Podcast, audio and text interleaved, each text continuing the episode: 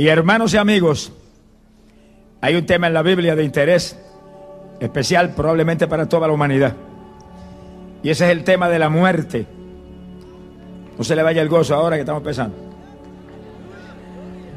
Le interesa probablemente a todo el mundo porque en cualquier instante la muerte puede tocar al ser humano. Y usted tendría que enfrentar entonces el mundo espiritual. Por eso es un tema decisivo, de tremenda bendición y de interés para todo el mundo. Bendito sea Dios. Ahora, hay varias teorías sobre la muerte que no están en la Biblia, ni Cristo jamás las predicó, ni los apóstoles tampoco. Una de ellas es que los espíritus de los muertos se quedan vagando por los aires, como murciélagos, dando vueltas por ahí. Y de pronto se le presentan a los vivos. Cristo no predicó eso, ni los apóstoles tampoco, pero al diablo le conviene que usted crea eso. ¿Por qué le conviene al diablo eso? Porque si usted cree eso, se muere un familiar y usted empieza a invocarlo para que se le presente porque usted cree que se quedó por ahí vagando. Y entonces lo más probable es que se le presente a alguien que parece al familiar y se disfraza de su familiar, pero no es el familiar, es un diablo. Y cuando usted comienza a hablarle y a tratar de tener comunión con él, va a caer en el pecado de adoración de demonio. Qué silencio, parece que pasó un temporal. es un pecado mortal. La Biblia dice que los que invoquen en los espíritus de los muertos no les hacerá la luz del día. Que que usted invoque muerto. Hay uno que está vivo, uno que murió, pero al tercer día se levantó entre los muertos. Invoque a ese. Él lo dijo, invocarán mi nombre, yo le responderé. Alabado sea Dios. Ese es el único nombre que es sobre todo nombre. Ese es el único nombre que se puede invocar, porque ahí está el poder total del Dios viviente para perdonar y salvar al más hundido pecador. Hay otra teoría donde dicen que los que se mueren quedan aniquilados y todo terminó ahí. Eso no está en la Biblia, ni Cristo predicó eso, ni los apóstoles tampoco. Pero al diablo le conviene que usted crea eso. Se es un listo el pájaro ese, cuídese. ¿Por qué le conviene al diablo que usted crea eso? Porque si viene un problema de esos terribles, que no parece que tiene solución y que los seres humanos se desesperan, Viene Satanás en una orejita y dice, mátate y se acabó todo. Así le dijo a Judas en una ocasión. Mátate que ahí se acabó todo. Y la persona agarra un revólver y se vuela la cabeza y encuentra que entonces fue que empezó el problema grande. Que ya no tiene solución. Porque los problemas aquí abajo todos tienen solución. Todos. Póngalos en manos de Dios para que vea que tienen solución. Póngalos en manos del Cristo vivo para que vea que tienen solución. ¡Ay, Samaya Sojaba! Y entonces la persona que se suicida, hermano, hay millones de suicidas aquí abajo. La persona que se suicida se envía al infierno.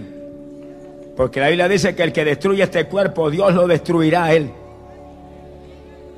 Si cuando venga un problema serio, usted esté un poquito eh, atribulado y venga un susurro, mátate y se resuelve, dile, mátate tú asqueroso que estás perdido. Yo no, yo tengo un Cristo en el cual tengo todavía confianza.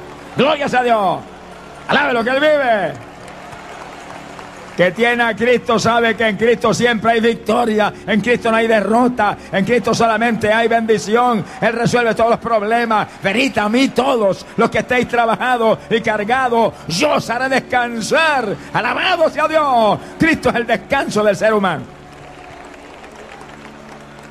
Hay otra teoría mortal y satánica, donde se le enseña a mucha gente que Después que se muera van a ir a un lugar de fuego, lo van a purificar por un tiempo ahí. Y los de afuera también los ayudan, dando dinero a la religión o haciendo ciertos servicios religiosos para que los ayuden. Y salen de ahí en algún momento oportuno y se van al reino de los cielos. Eso Cristo no predicó jamás ese disparate, ni los apóstoles tampoco. Son un invento satánico y un gran negocio. Ahora, al diablo le conviene que usted crea eso. Porque si usted cree eso, en vida, sin arrepentirse, acumula su dinerito y lo pone en cierto lugar para que después cuando se vaya a ese lugar lo saquen a tiempo. Y cuando usted con ese plan se muera y despierte y abra los ojos en el infierno, sabrá que lo engañaron. Porque del infierno no sale nadie hasta el juicio final. Alabro, que Dios le ama.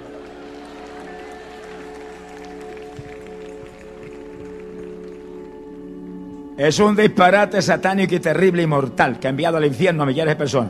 Ahora, ¿cuál es la verdad en cuanto a la muerte? La verdad en cuanto a la muerte la predicó Jesucristo, que eres, eres la verdad. Marcos capítulo 16, verso 15. Cristo dijo estas palabras, oiga con cuidado. Dijo, id por todo el mundo, predicate el Evangelio a toda criatura. El que creyere y fuere bautizado será salvo. Qué palabrota esa. Será salvo. El que no creyere será condenado.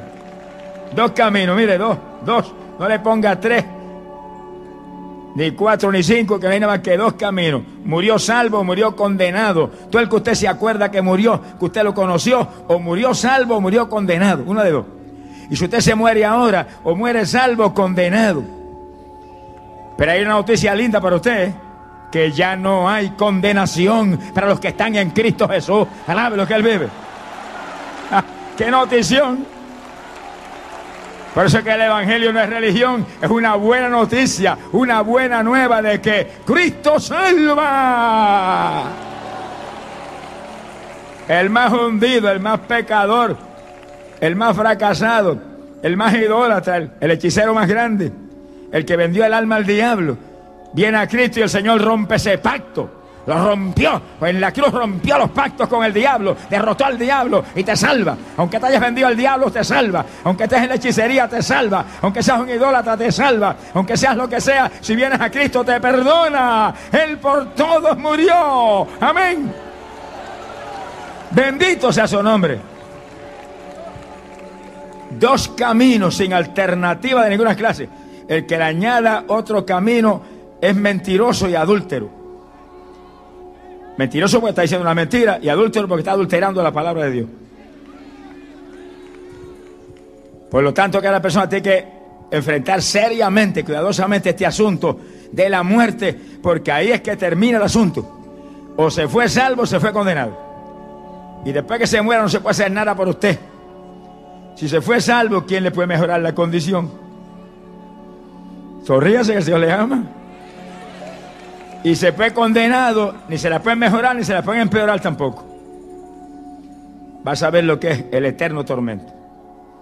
¿Dónde más la Biblia habla de esos dos caminos? Es tan importante que tiene que estar en algún otro sitio. Mateo capítulo 7, verso 13. Jesucristo dijo estas palabras tan claras y tan precisas. Entrad, óigalo, entrad por la puerta estrecha, porque ancha es la puerta, espacioso el camino que lleva a la perdición y muchos son los que entran por él. Oiga esa noticia trágica, que los muchos son los que se pierden. Dijo, pero estrecha es la puerta y angosto el camino que lleva a la vida y pocos son los que lo hallan. De los que se mueren, los pocos se salvan y los muchos se pierden. Que sigue la mayor parte de la gente que se muere, se muere perdida. Pues Jesús lo dijo, él sabía muy bien la aritmética de ese asunto. Sé que lo sabía todo era él. Es que es fácil caminar por la puerta ancha esa, meterse por la puerta ancha y gozarse en el mundo a su antojo. Y en cuanto a cuestión mundana hay estar uno gozándose. Eso es fácil. Pero por eso que la mayor parte de la gente se pierde y no tienen tiempo de buscar a Dios. Y eso los entretiene. Esos entretenimientos carnales hacen guerra contra nuestras almas, dice la Biblia. Pero hay un grupito inteligente, oiga, que está pensando en lo eterno, no está pensando en las cuestioncitas temporales, que se mete por la puerta estrecha y camina por el camino angosto, pero van ahí en camino de vida, en camino de victoria, que cuando venga la muerte, alabado sea Dios, se gozarán por la eternidad. Gloria sea Dios. A la sojama. Poderoso Jesús. Hay que entrar por esa puerta estrecha. ¿Y cuál es la puerta estrecha esa? Cristo dijo, Juan capítulo 10, verso 9, yo soy la puerta. Que por mí entrare será salvo. Óigalo, no hay condenación en Cristo Jesús, no hay derrota en Cristo Jesús, no hay infierno en Cristo Jesús, solamente hay vida, vida por la eternidad. Amén. Y ese camino estrecho, ¿cuál es ese camino angosto? Hay una puerta estrecha y un camino angosto, por ahí hay que meterse para salvarse. La puerta es Jesucristo. ¿Y el camino angosto cuál es? Jesús lo dijo. Juan capítulo 14, verso 6 dijo, yo soy el camino, la verdad y la vida. Nadie viene al Padre si no es por mí. Oiga, lo que eso lo entiende un niño de primer grado. Eso lo entiende a tu nene recién nacido. Mire, nadie va al Padre si no es por Jesús. ¿Quién no entiende eso? ¿Y por qué la humanidad quiere entrar por San Antonio? Y por San Martín de Porres, y por San Judas Tadeo, y por María, y por Petra, y por Juana, y por Teresa. Eso es adulterio espiritual. No hay nada más que un Salvador, Cristo, un mediador, Cristo, uno que murió por usted, Cristo, uno que derramó sangre, Cristo. Nadie más puede hacer nada. Todo el poder me ha sido dado en el cielo y sobre la tierra, dijo Cristo Jesús, el Hijo de Dios. Gloria a su nombre. Esto es bien sencillo, el Evangelio es para los pobres especialmente. Para los, la gente sencilla, gente sin letra, como Pedro, Juan, Santiago y cuantos otros, para que entienda cualquiera. Es cuestión de uno ser sincero con Dios, buscar la verdad y olvidarse de las tradiciones de papá y mamá y de la religión muerta y buscar la verdad. Porque conoceréis la verdad y la verdad os libertará. Y la única verdad es Cristo Jesús que lo dijo, yo soy la verdad. Alabado sea Dios. Ahora, oiga esto ahora con cuidado y goce. ¿Qué implica morir salvo? Eso es lindo. Vamos a empezar por lo lindo primero para que todo el mundo esté contento. El apóstol Pablo dijo así, Filipenses capítulo 1, verso 21, dijo, para mí el vivir es Cristo y el morir es ganancia. Quiere decir que aunque usted sea un supermillonario, si tiene a Cristo, en su muerte hay ganancia. Se le quedan los millones acá abajo, preocúpese, pero hay ganancia. Ganancia eterna. Glorias a Dios. Ahora, ¿cuál es la ganancia en la muerte de los salvados? El apóstol Pablo también lo habló. Pablo fue, fue puesto por maestro para nosotros, la novia de Jesucristo. ¿Entendido? ¿Entiende? Filipenses capítulo 1, verso 23. Pablo dijo, tengo deseos de morir. Mire que un apóstol deseándose la muerte. ¿Qué es eso? Alábalo si puede. Dijo, tengo deseos de morir y estar con Cristo, lo cual será mucho mejor. Que sí que él decía que en la muerte se iba con Cristo. Y ahí había ganancia. ¿Y cuánto le gusta irse con Cristo ahora? Quiere decir que todos ustedes se quieren morir ahora. Alaba lo que le ama. Sea bendito el Señor Jesús. Quiere decir que el que se salvó porque murió en Cristo, murió lavado por la sangre de Jesús, murió perdonado por su arrepentimiento, murió porque realmente estaba en comunión con el de arriba, ese tiene ganancia porque se va con Jesús. Va a la presencia de Cristo directamente. Alabe lo que él vive. De eso veremos más detalles más de un ratito. Porque en eso hay mucho más profundidad que eso. Pero oiga con cuidado primero. El que muere salvo se va con el Señor. Hay ganancia. ¿Qué más dice la Biblia sobre esto? Segunda de Corintios, capítulo 5, verso 6. El apóstol Pablo dijo, mientras vivimos en el cuerpo, vivimos ausentes del Señor. ¿Entiende esa primera parte primero? Todos los que estamos aquí estamos viviendo en el cuerpo ahora. Todos. Esté salvo, esté perdido, está viviendo en el cuerpo. Dentro de ese cuerpo que yo veo ahí, a usted no lo veo, pero ese cuerpo sí lo veo. Ahí dentro de ese cuerpo hay una persona interior una persona espiritual formada por alma y espíritu y está dentro de ese cuerpo. Esa es la eterna, esa es la que se salvo se pierde. Esto de afuera es temporal como quiera. Se muere ahora, en pocos días entonces esto se pudrió abajo la tierra. Pero el de adentro, ese es inmortal, ese vivirá eternamente para salvación o condenación.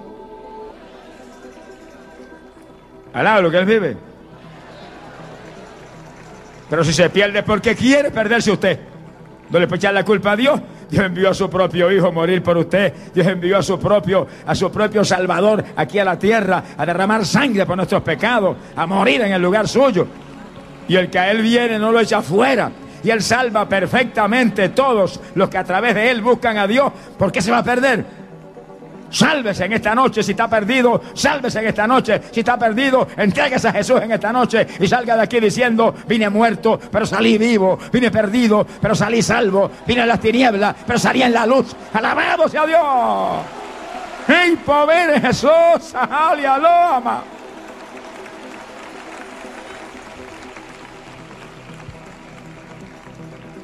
Mientras vivimos en el cuerpo, como estamos todos los que estamos aquí ahora estamos ausentes del Señor.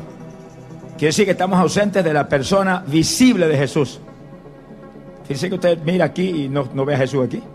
Está la diestra del Padre. En su cuerpo de gloria está la diestra del Padre. En su cuerpo de resurrección, su cuerpo inmortal, está la, la diestra del Padre. Intercediendo allá por todos los que a través de Él buscan a Dios. Porque es un solo mediador Jesús. Un solo camino Jesús una sola puerta, Jesús. Entienda eso, porque si, eso no lo entiende eso, si falla en lo elemental, falló en todo. El que está la salvación, que a través de Cristo no hay condenación. Y estamos aquí ahora viviendo en el cuerpo, estamos ausentes de su presencia visible, está más allá de las estrellas. Pero aquí está un consolador que él envió. Dijo, yo me voy, pero enviaré otro consolador, el Espíritu Santo, que estará siempre con vosotros y morará en vosotros. Y aquí está. Y se mueve en este lugar la persona del Espíritu Santo. Dios, el Espíritu está aquí con nosotros. El Espíritu Santo. Y eso se mueve ahí en esa grada, tocando corazones que hay ahí, que están con anhelo de salvarse para ayudarlos, para que se arrepientan y se salven esta noche. Y echando fuera cuanto demonio quiere interrumpir y con el Espíritu Santo se mueven millones de ángeles. Y aquí hay miles de ángeles ahora mismo. A lo mejor hay más ángeles que gente aquí ahora. Alabado sea Dios, que están ahí, alerta a cualquier movimiento. Alerta. Soldados poderosos del ejército del Dios vivo. Bendito sea su nombre. Que sí que no estamos ausentes de Dios. Lo que estamos ausentes es de la presencia visible de Jesús que está allá arriba. Mientras vivimos en el cuerpo estamos ausentes del Señor. Pablo dijo, pero con esta seguridad, estaba bien segurito, con esta seguridad me gustaría dejar de vivir en el cuerpo y vivir con el Señor. Y vuelve y establece la misma doctrina clara, que si usted deja de vivir en este cuerpo, si usted se sale del cuerpo, es porque este cuerpo se murió. En el segundo en que el espíritu sale de aquí, esto queda muerto instantáneamente. Y si usted es salvo, estamos hablando de los salvados, se va derechito a vivir en la presencia del Señor. ¿Cuántos tienen salvación ahora mismo? ¿Cuántos tienen levantar la mano y decir, yo soy salvo, yo? Yo soy salvo. Por la fe en ti soy salvo. Por tu gracia soy salvo. Por tu sangre soy salvo. Bendito sea tu nombre. Gracias, Padre mío que enviaste a Jesús. Gracias Jesús que te dejaste matar por mí. Gracias Espíritu Santo. Gracias Espíritu Santo que me trajiste a Jesús. Alabado sea Dios. Bendito sea su nombre. Hay poder en Jesucristo. Gloria sea Dios. Que sí que fíjense que el apóstol enseña algo muy importante ahí, que en el momento de la muerte usted sale del cuerpo. Se sale, por eso que esto queda muerto. Le traen flores, pero no las ve ni la huele. Le pueden cantar, pero no lo oye. Sonríase que el Señor le ama. Pueden gritar y llorar, pero no ve nada, ni siente ni padece. Se murió ya. Estoy hablando del cuerpo. Al que salió de adentro, si es salvo, se fue a la presencia del Señor. Tampoco te va a poder oír porque está más allá de la estrella. A Señor le ama. Se lo llevaron para allá arriba. Hay poder en Jesucristo. ¿Dónde más enseña la Biblia esto? Dice la palabra, Lucas capítulo 8, verso 54, que en una ocasión un hombre llamado Jairo, principal en la sinagoga, llegó a Jesús pidiéndole misericordia por su nena que estaba grave. Pero mientras él hablaba con Jesús, la nena se murió. Y llegaron personas, no molestes al maestro, le dijeron, que la niña murió. Para esa gente la fe era que después que se murió ya nadie podía hacer nada. Pero estaban equivocados. Aún después de la muerte Jesús todavía puede hacer algo. Alabe lo que él vive. Y Jesús le, corrigió la mente a Jairo que se, se tornó titubeante al oír una noticia tan terrible. Le dijo, solamente cree, solamente cree. Todo es posible para el que cree. Llegó a la casa, la niña efectivamente había muerto. Pero Jesús se le acercó a la nena y le dijo, niñita, despiértate. Y dice, al instante le volvió el espíritu. Oiga ahí el punto doctrinal que estamos tratando de aclarar. Le volvió al espíritu, la nena había muerto, el espíritu había salido del cuerpo. Pero cuando Jesús dio la orden, cuando el jefe dio la orden, ¿cuánto tiene que ser jefe? Levanta la mano y dice, yo, tú eres el jefe mío, tú, tú, el único jefe que tengo, tú. Cuando el rey de reyes dio la orden, al instante el espíritu volvió a la niña y la niña abrió los ojos. Se incorporó y el Señor la entregó viva a los padres y le dijo, denle de comer, viene con hambrecita. Alablo, que se alejamos. Hay poder en Jesús. Así que el Señor la resucitó. La resucitó. Pero lo que es importante en el tema que estamos trayendo es que el espíritu había salido en la muerte y al volver a la vida volvió a entrar al cuerpo. Mientras el espíritu no entra a este cuerpo, no vuelve el cuerpo a la vida jamás. Sea bendito el Señor Jesucristo. El apóstol Santiago predicó eso bien claro. El apóstol Santiago, Santiago capítulo 2, verso 26, dijo estas palabras. Dijo, así como la fe sin obra es fe muerta, así también el cuerpo sin el espíritu está muerto. Eso es doctrina apostólica. Esto no son cuentos de vieja. El que le venga y le hable a usted cualquier cosa, dígale, ¿dónde está en la Biblia? Ah, mire, pues cállese a la boca, largo, que yo quiero oír palabra de Dios, no doctrinas de hombre. Alabados a Dios. Aleluya. Esto no es cuestión de pamplinas humanas, esto es cuestión de palabra de Dios, palabra de Dios que entra hasta el tuétano de los huesos, palabra de Dios que limpia y santifica, palabra de Dios que trae la verdad para que el que crea en la verdad se salve. Alabado sea Dios. ¡Ey, pobre Jesús! Bendito sea el Señor Jesús. Dice que Santiago habló algo que lo hablamos todas las noches aquí cuando, estamos tratando con los enfermos. La fe sin obra es fe muerta. El que tiene fe actúa conforme a esa fe. Hay gente que dice, ay, yo tengo una fe tan grande. Esos son los que menos fe tienen. Usted lo ve hecho leña. Oh, tengo una fe tan grande, ore por mí, y orado 100 veces por ella. Sea bendito Señor, la fe actúa. Y la fe habla positivo. Y la fe habla victoria. Y la fe se mueve en victoria, aunque esté adolorido cuantos huesos tiene. Alabe lo que él vive.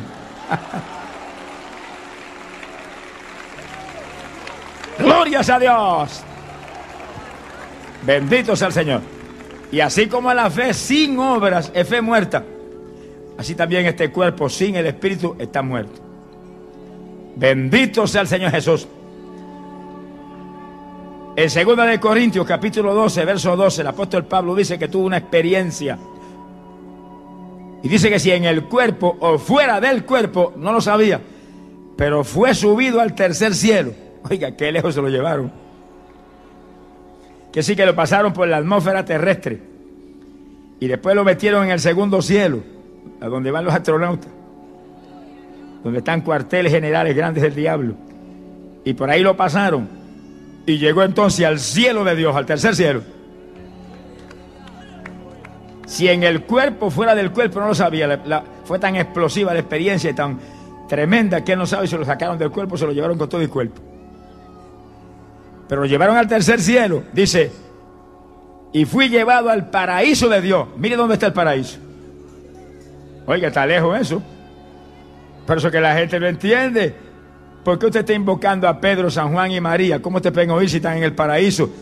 Más allá de las estrellas, no hay teléfono que alcance allá arriba. ¿Qué, hace usted llamando para allá? Se le, se le revienta la garganta, se le salen hasta las amígdalas y ellos no lo pueden oír. no lo pueden oír. Están en el paraíso los salvados. Ese es el lugar donde están los salvados. Vestidos de blanco, en descanso, de vacaciones.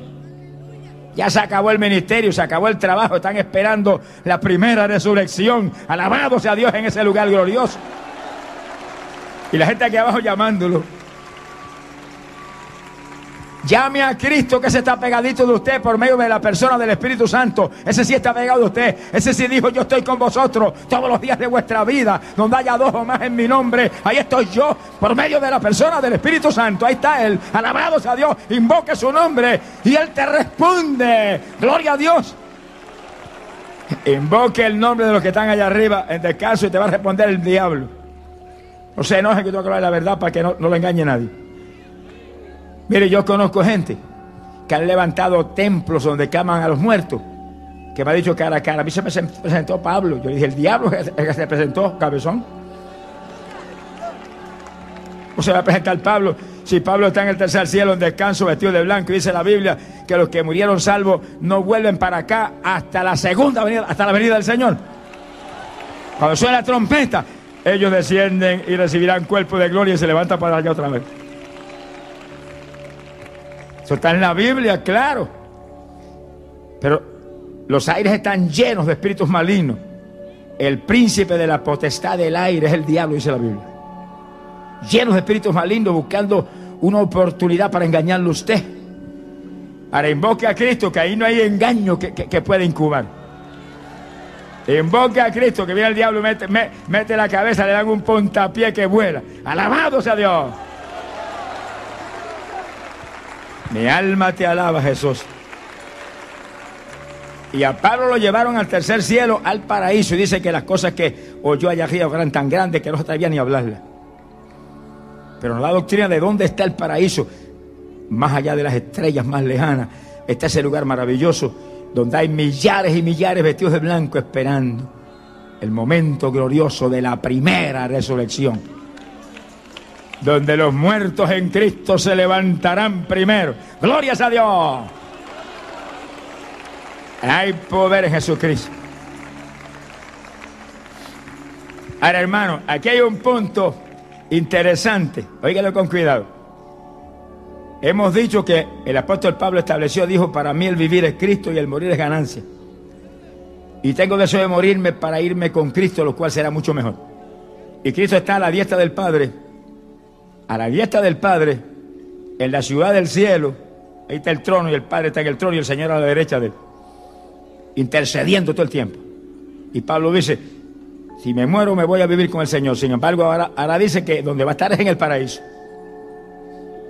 Entonces, ¿qué quedamos? ¿Cuál de los dos sitios es? El silencio, se le fue el gozo al lado de lo que él vive. Oiga esto con cuidado que está en la Biblia bien claro.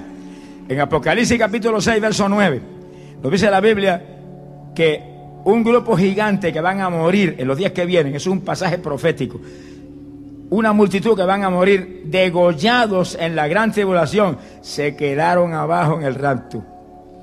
Le van a cortar el cuellito si quieren mantener la salvación.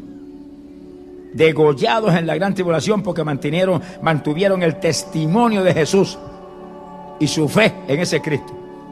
Y le van a cortar el cuello. Lo que viene no es fácil. Es la grande tribulación, donde Cristo dijo, si no acorto los días, ninguna carne será salva. Y el anticristo va a perseguir los cristianos como jamás se ha visto persecución. Y la Biblia dice que, Apocalipsis 13, verso 7, que le será dado hacer guerra contra los santos y vencerlos.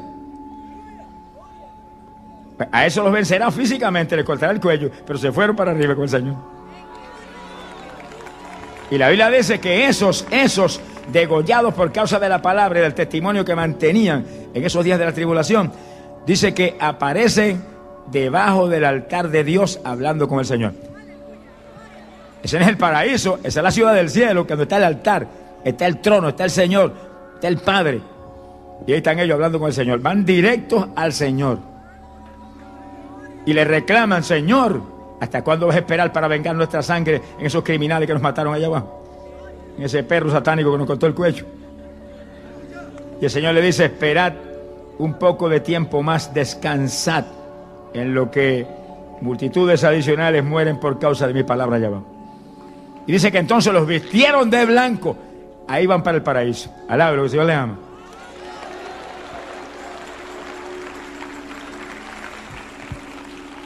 Fíjese bien en esto. Por eso es que la nave rusa, las cosas que pasan hay que medirlas por la Biblia. Si, si no están conforme a la Biblia, échelo al zafacón. La nave espacial rusa que fotografió la ciudad del cielo dice que fotografió la ciudad y vio gente entrando a la ciudad. Gente que murieron salvos que están entrando, entrando a ver al Señor y a vestirlos de blanco y decirle a descansar al paraíso. Alaba lo que él vive. Pero en esto hay un punto interesante y óigalo bien. Óigalo con cuidado. Hubo una ocasión, mientras yo estaba en los primeros años en el ministerio, o quizás tres, cuatro, cinco, seis años predicando, y el Señor me, llamaba a vigilar muy frecuentemente. Hermano, yo trabajaba, sonríase si puede, y tenía que estar a las ocho en mi trabajo, algo antes de las ocho. Y el Señor me llamaba a vigilar y era, no era cuestión de, un ratito, era desde las 10 de la noche de rodillas hasta las 6 de la mañana. Orando sin parar ahí, y ora, y clama, y llora, y gime, ahí, y ahí. Y casi siempre cuando Dios terminaba esa vigilia a las 6, me recostaba en un sillón que tenía en la habitación. Y estaba un ratito recostado y ahí buscaba fortaleza del Señor. Señor, fortalece que voy para el trabajo. Y a veces me dormía, pero a las 7 despertaba como, un relámpago y me iba para mi trabajo. Y uno de esos días, cuando yo terminé la vigilia y me recosté ahí, las seis en punto de la mañana, sentí cuando me arrancaron y me pasaron por el techo de la casa y volé para arriba y cuando vengo a ver estaba parado en un lugar de lo más bello que yo jamás he visto en mi vida. Y yo miraba y veía tanta gente vestidos de blanco caminando y hablándonos con otros. Y yo los veía, pero ellos no me veían a mí. Yo sabía que estaba en el paraíso. Señor, qué cosa linda. Y, hablaban y caminaban y se movían y vestiditos de blanco todo y aquellos rostros de alegría. Pero de pronto se quedaron todos quietos, miles de personas. Y señalaron para arriba y gritaron, Jesús. Venía descendiendo el Señor de arriba, de arriba, de la ciudad del cielo, a estar un rato con ellos ahí abajo, a visitar su gente. Alábalo. ¡Ah, Samaya! Alabe lo que Él vive.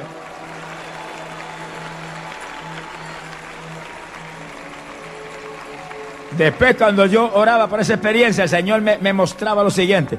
Me decía, mi siervo, es igualito a cuando Adán y Eva estaban en inocencia, que estaban en el jardín del Edén, un tipo del paraíso. Y yo descendía de arriba y estaba con ellos y hablaba con ellos y tenía comunión con ellos. Cuando pecaron se rompió la comunión. El pecado es como una pared que separa al hombre de Dios. Por eso que la Biblia dice que Dios no oye al pecador. Y que el pecador, y que Él está de espalda a los pecadores. Pero en cuanto el pecador acepta a Cristo y la sangre de Cristo lo limpia, queda de cara a Dios seguido. Y el Señor le puede gritar, hijo mío, gracias por entregarme tu corazón. Bendito sea el Señor Jesús. Quiere decir que lo que está en el paraíso Continuamente el Señor viene a visitarlos y habla con ellos y está ahí gozándose con ellos. Por eso Pablo hablaba con esa confianza. Me gustaría morirme, irme con Cristo, lo cual será mucho mejor. Se ha glorificado el nombre de Dios. ¿Cuánto le gustaría morirse ahora mismo? Hay un grupo valiente, alaba lo que él vive. Hay un grupo que tiene el mismo espíritu que tenía Pablo, alaba lo que le ama. Pero ¿quién no va a querer ganancia, hermano? Sea bendito el Señor Jesucristo. Mira, hermano, si no fuera por esta obra aquí abajo y los millares de pecadores que hay que estar buscando para ayudarlo, yo no oraría nada más que una cosa: llévame para el cielo ahora mismo, llévame ahora, avance, estaría ahí con una letanía que me llevaría. Te cansaría de oírme, me llevaría. Pero estamos entre dos, entre dos alternativas, porque la necesidad aquí abajo es tan grande que, hermano, no nos vayamos nada. Vamos a quedarnos aquí hasta que suene la trompeta. Cuando suene la trompeta, que se quede el diablo. Pero nosotros estamos para arriba. Alaba lo que él vive. A lo que suena la trompeta para arriba. Ahí se acabó. Gloria a Dios. Pero ahora, ahora, agarre fuerzas con Jesús. No se jubile. Sonríe si el Señor le ama. Si los que esperan en Jehová tendrán nueva fuerza, se remontarán como las águilas, correrán y no se cansarán, caminarán y no se fatigarán. A los 120 años Moisés ni la vista se la había opacado. A los 120 años toda la energía estaba en Moisés todavía, toda la energía. ¿Y el Dios de Moisés no es el suyo? ¿O acaso se murió el Señor? Ah, más vivo y más fuerte que nunca ese varón de guerra, al lo que él vive. Y está aquí en esta noche, se mueve aquí en este lugar, está en esas gradas ahí, buscando corazones que se dispongan a arrepentirse para salvarlos en esta noche, arrebatarlos de las tinieblas y meterlos en la luz. Esta es la noche suya, este es el momento de Dios. Avance, no se vaya de aquí sin Cristo por nada. Pronto será tarde. Glorias a Dios. En esta noche Jesucristo te llama. Recíbelo y sálvate. Que solo hay vida en el Hijo de Dios. Hay poder en Jesús. Ahora, oiga esto ahora y póngase el cinturón de seguridad. ¿Y qué implica morir condenado? Yo no quisiera predicar eso nunca. Pero ¿cómo irán si no hay quien les predique la verdad? ¿Cómo serán advertidos si no hay un atalaya que le dé la voz de alerta? se peca ya la verdad, sea linda o sea fea. ¿Qué implica morir condenado? Óigalo con cuidado. Jesucristo lo predicó personalmente. Por si acaso, para que no hubiera duda. Nadie dijera, pues fue Pedro que se equivocó. lo predicó personalmente. Lucas capítulo 16, verso 19, dijo que había un rico que banqueteaba espléndidamente. Vestía de púrpura y de lino fino. No envidie esa basura nunca. Mi alma te alaba, Jesús.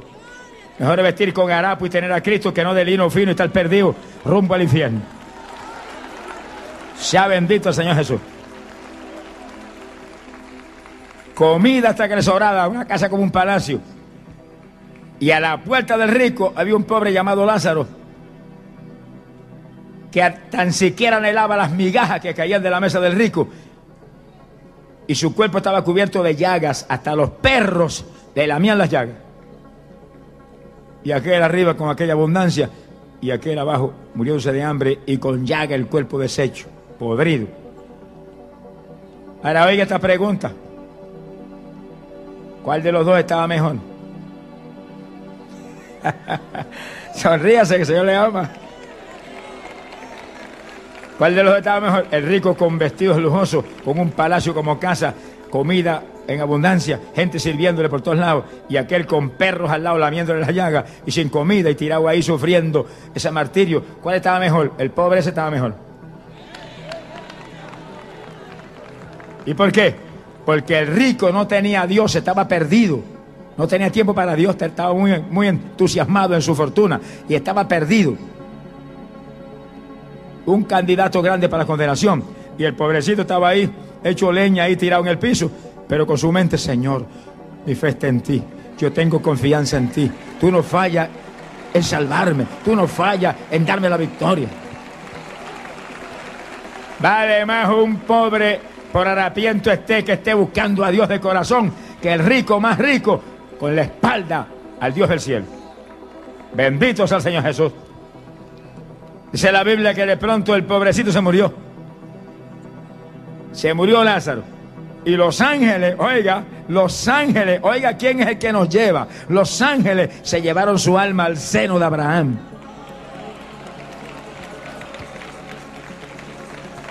Fíjense que Jesús está hablando antes de la redención. No había muerto en la cruz todavía.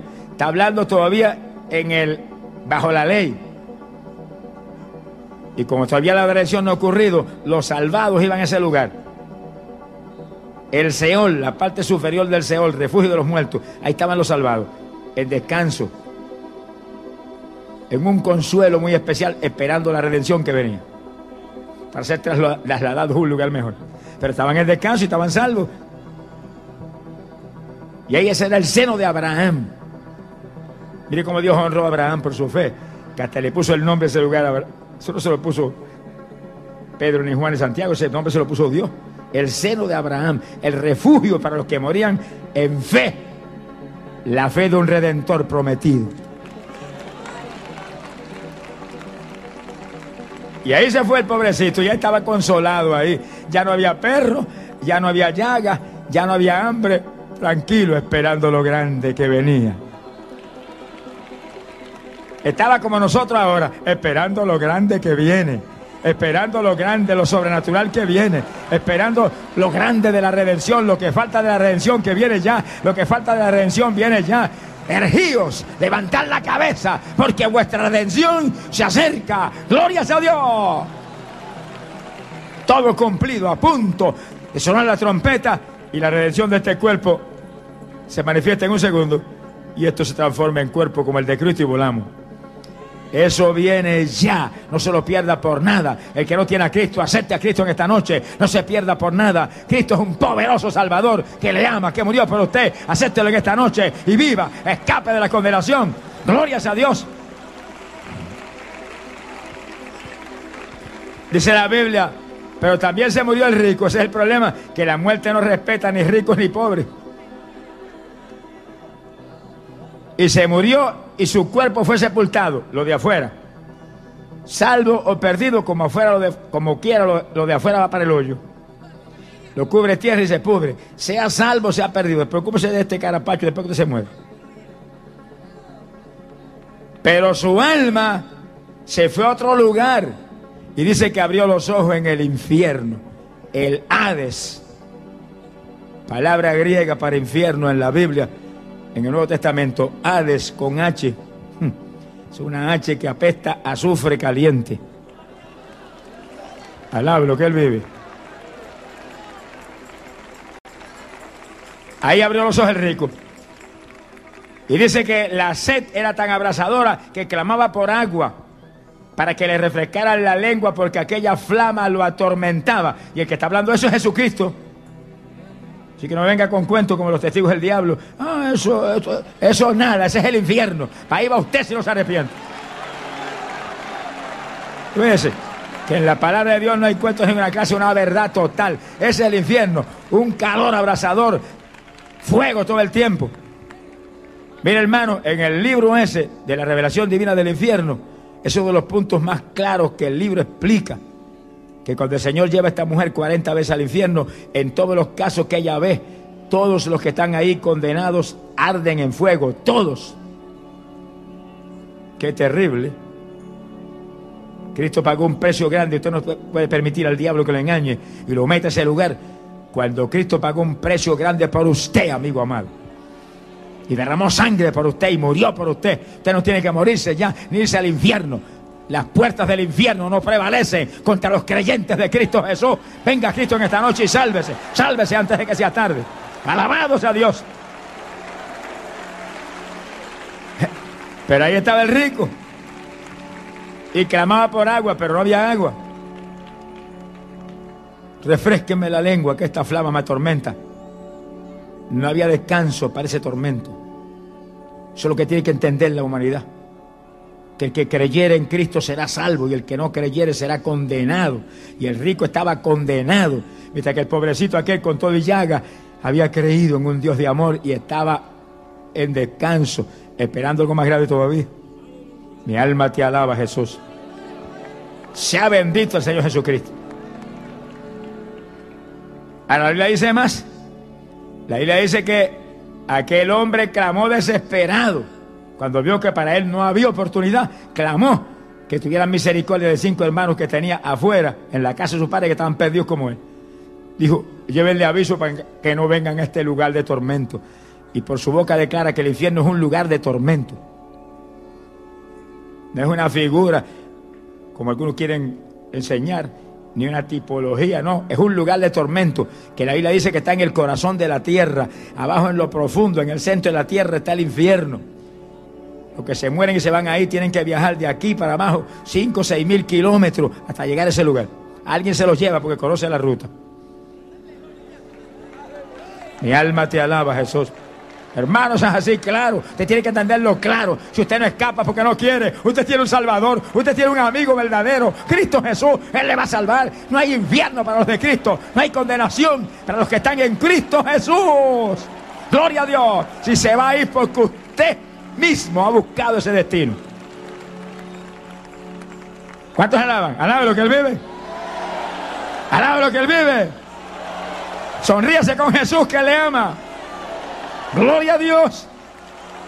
Bendito sea su nombre. Hay poder en Jesucristo. El que se va al infierno porque Él quiso eso. Usted escogió eso. Dios no escogió eso para usted. Dios creó el infierno para el diablo y sus ángeles, no fue para usted. No es para usted, no. Dios te lo creó para que usted sea familia de Él por la eternidad. Si usted rechaza eso, usted fue el que escogió eso. Porque usted tiene un libre albedrío. Usted es un agente libre que puede hacer lo bueno o lo malo. Rechazar al Señor o decirle, ayúdame que sin ti no puedo. Y así que usted tiene que usar su sabiduría, su inteligencia. Por eso que la Biblia dice, hay alguno inteligente. Dice, busque a Dios. Dios no reconoce inteligencia de la electrónica ni inteligencia de la cohetería espacial. Cualquiera puede tener eso y estar más perdido que el diablo. Reconoce Dios inteligencia, que lo buscan a Él sabiendo que en Él está la vida, en Él está la victoria eterna, en Él está lo único grande. Vamos a agarrar lo eterno, vamos a agarrar lo grande y lo demás son añadiduras, añadiduras. Alabe que Él vive. Glorias a Dios. Pero la gente está al revés, la gente agarra las añadiduras, las añadiduras. Y lo grande ni lo miran.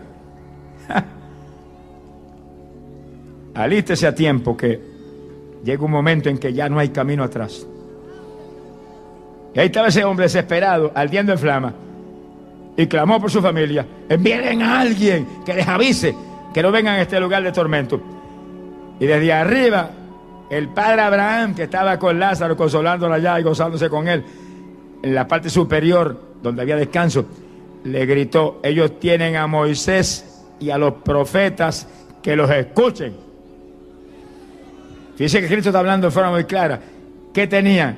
Las escrituras, los libros que Moisés había escrito, donde habla claramente cómo se puede salvar la gente. Eso eran los días del Antiguo Testamento. El asunto es más lindo todavía ahora. Tienen las escrituras y tienen los profetas, gente de Dios que Dios ha llamado a traer este mensaje. Y los ha ungido para traer este mensaje. Porque este mensaje no, no viene con letras ni con doctorado, viene con unción de arriba, unción del Espíritu Santo.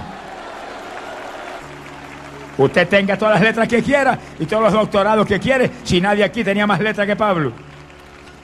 Pero no ponga la letra en el doctorado ni el diploma, ni en los estudios, ponga la, fe en el Espíritu Santo, que use ese doctorado y use esas letras y use todo lo que Dios le ha dado para que lo use eficazmente. Si lo usa usted, lo va a dañar todo con tu letra. Alabado sea Dios. Este es el ministerio del Espíritu. Y sin mí Nada podéis hacer, dijo el Señor. Y ese hombre clamaba y le dijeron una cosa clarita, clarita. Tienen las escrituras, que ya Moisés tenía escrita para esa época. Y tienen los profetas, los que le anuncian, arrepentíos, convertíos y seréis salvos. Los que anunciaban lo que se anunciaba en esa época. Miren, en esa época Ezequiel capítulo 33, verso 11, el profeta dijo, porque así dice Jehová el Señor, que yo no quiero la muerte del impío, sino que el impío se convierta y viva. Alabado sea Dios. En todas las épocas había que convertirse a Dios. Sea bendito el Señor Jesucristo. En todas las épocas hay que venir a Dios para ser salvado. Ahora el asunto, ahora el asunto es claro y preciso y maravilloso que Dios envió un Salvador. Ahora usted tiene un Salvador. Y usted tiene un Salvador, y usted tiene un Salvador, y usted tiene un Salvador, y yo tengo un Salvador, y los hermanos tienen un Salvador, y aquí los que están aquí tienen un Salvador, y ustedes tienen un Salvador, y los pastores tienen un Salvador, todos tenemos un Salvador, y hay que venir a Él, a Él, uno solo hay, un Salvador, Cristo Jesús es el Salvador, alabamos a Dios, ay la soma, poderoso Salvador tenemos con tanto amor que dijo, el que a mí viene, no lo echo fuera. No hay excepción de personas, ni blanquitos ni negritos. El que viene arrepentido lo salva instantáneamente. Se ha glorificado el nombre de Dios. Bendito sea el Señor Jesús. Y aquel hombre ahí en el infierno oyó esa noticia. Tienen que oír, tienen que sacar tiempo para oír la palabra de Dios. Por los profetas o por lo que está escrito. Hay que sacar tiempo para Dios. Yo estuve 35 años en el mundo perdido que no saqué tiempo para Dios nunca. Nada, ni un minuto. Mi tiempo estaba absorbido por mi trabajo, por el deporte, por los entretenimientos carnales, por el cinematógrafo, por la televisión, por toda la basura que el diablo ha puesto aquí abajo para matar a la humanidad. Ahí estaba yo absorbido en todo eso. No tenía un minuto para Dios. Me hubiera muerto, estuviera en el infierno hace rato. Gracias a Dios que no me morí. Bendito sea el Señor Jesucristo. Mi alma te bendice, Jesús. Cuando llegó el momento que Dios me dio la oportunidad, la agarré. Gracias a Dios y no la suelto ni aunque reviente el diablo. ¿A quién iría? Solo Él tiene palabra de vida. Alaba lo que Él vive. Solo Cristo salva. Es el único refugio que Dios ha puesto aquí abajo para la humanidad. Cristo Jesús. Hay que esconderse en Cristo y entonces estamos con Dios. Escondidos en Cristo con Dios tenemos la vida.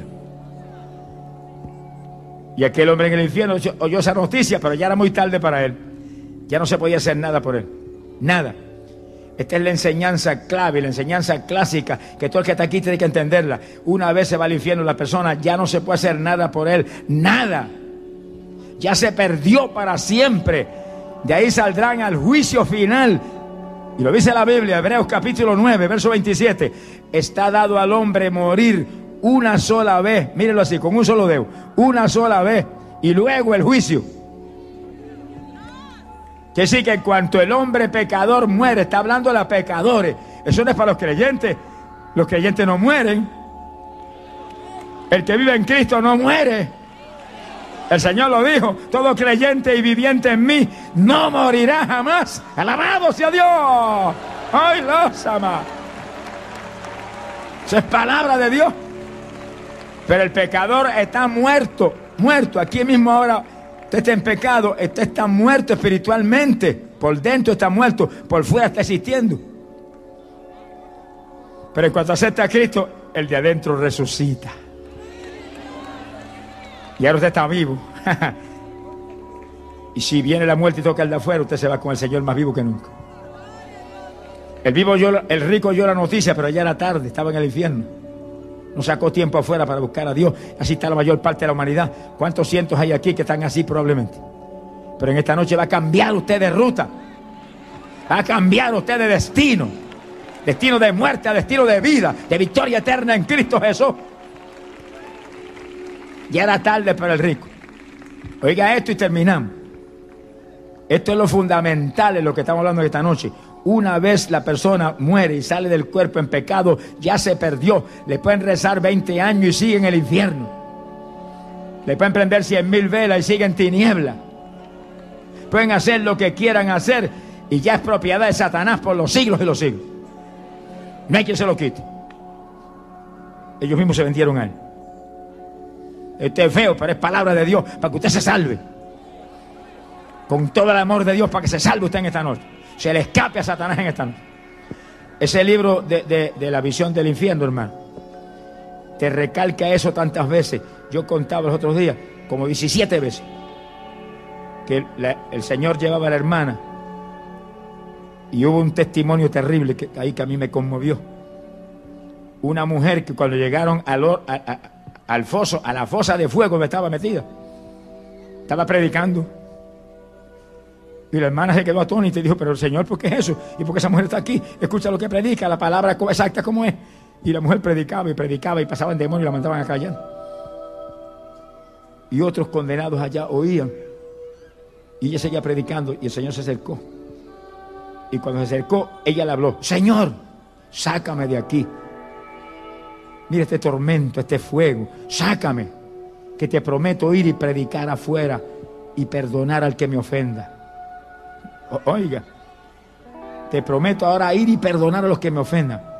Y el Señor le dijo a la hermana, esa que está ahí, que tú ves predicando ahí ahora, se ganó miles de almas afuera.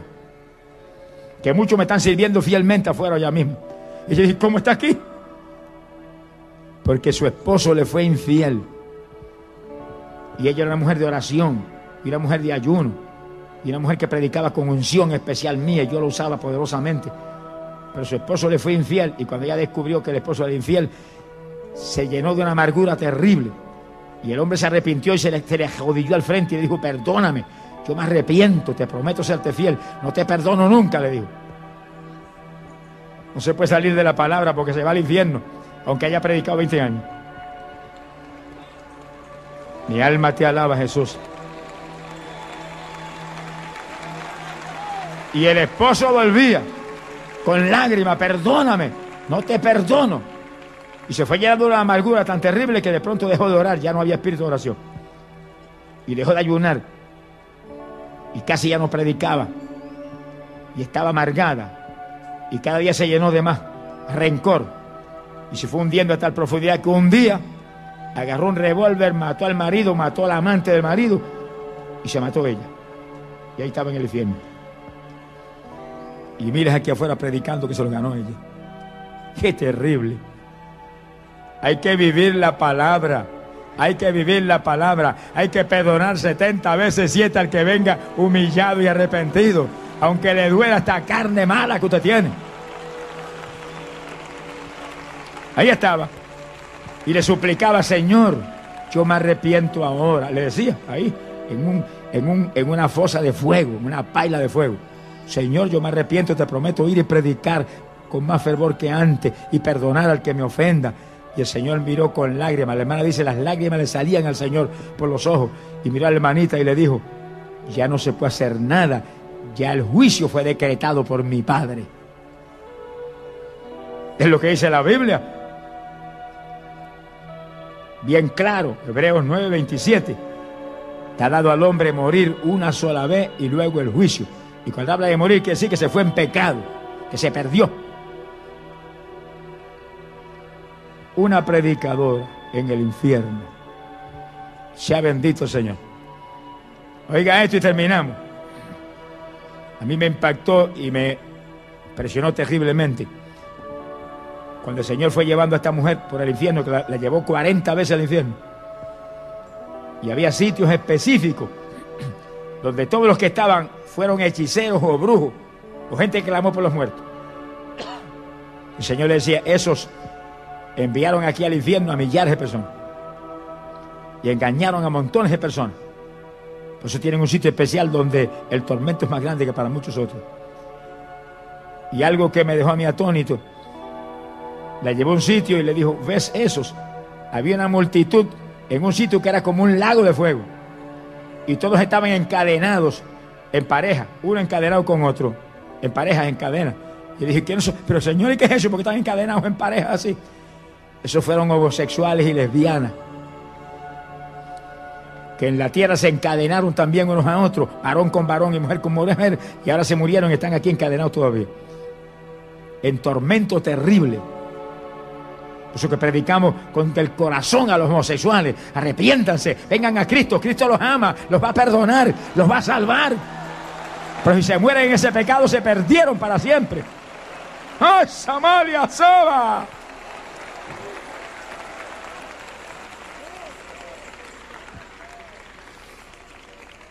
Y oiga esto último y terminamos. Y pasaron por una fosa de fuego y la muchacha dice, vi un varón, un varón que cuando vio al Señor le gritó, Señor, sácame de aquí, de este tormento. ¿Cuántos años llevo aquí? Tú sabes que te prediqué afuera. Tú sabes que te serví. El Señor le dijo, sí, me serviste. Y te di la iglesia más grande que le había dado a mucha gente jamás. Y te llené de dinero. Y después que te llenaste de dinero, empezaste a predicar mentiras. Y a predicar que una vez salvo ya no se podían perder ni aunque se emborracharan. Y a predicar cuantas cosas erróneas. Enviaste al infierno a multitudes. Y él suplicaba, pero sácame que te prometo que afuera te predicaré la verdad ahora. Y el Señor volvió y miró al hermano y le dijo, ya no se puede hacer nada. Una vez vienen aquí, ya no hay nada que yo pueda hacer. El juicio fue decretado ya por mi Padre. Pero en esta noche el juicio no ha sido decretado todavía por el Padre para usted, aunque usted esté en pecado, aunque esté perdido, aunque esté en la hechicería, aunque esté en la idolatría, aunque esté en la brujería, aunque esté en el espiritismo, aunque usted esté, mire, en la prostitución, aunque sea una prostituta, aunque sea un homosexual, aunque sea una lesbiana, el juicio no está decretado todavía. Todavía Cristo le llama, todavía Cristo reclama su alma para su reino. Esta es la noche de su victoria. Venga Jesús y sálvese. Hoy las ama, si las ama, no importa el pecado, Cristo toca su puerta, ven. ¿Alguno tiene sed? Venga a mí y beba, bebe gratis del agua de la vida, que solamente puede dártela Jesucristo, el Hijo de Dios. Esta es su noche. Reciba al Salvador, que mañana podría ser tarde.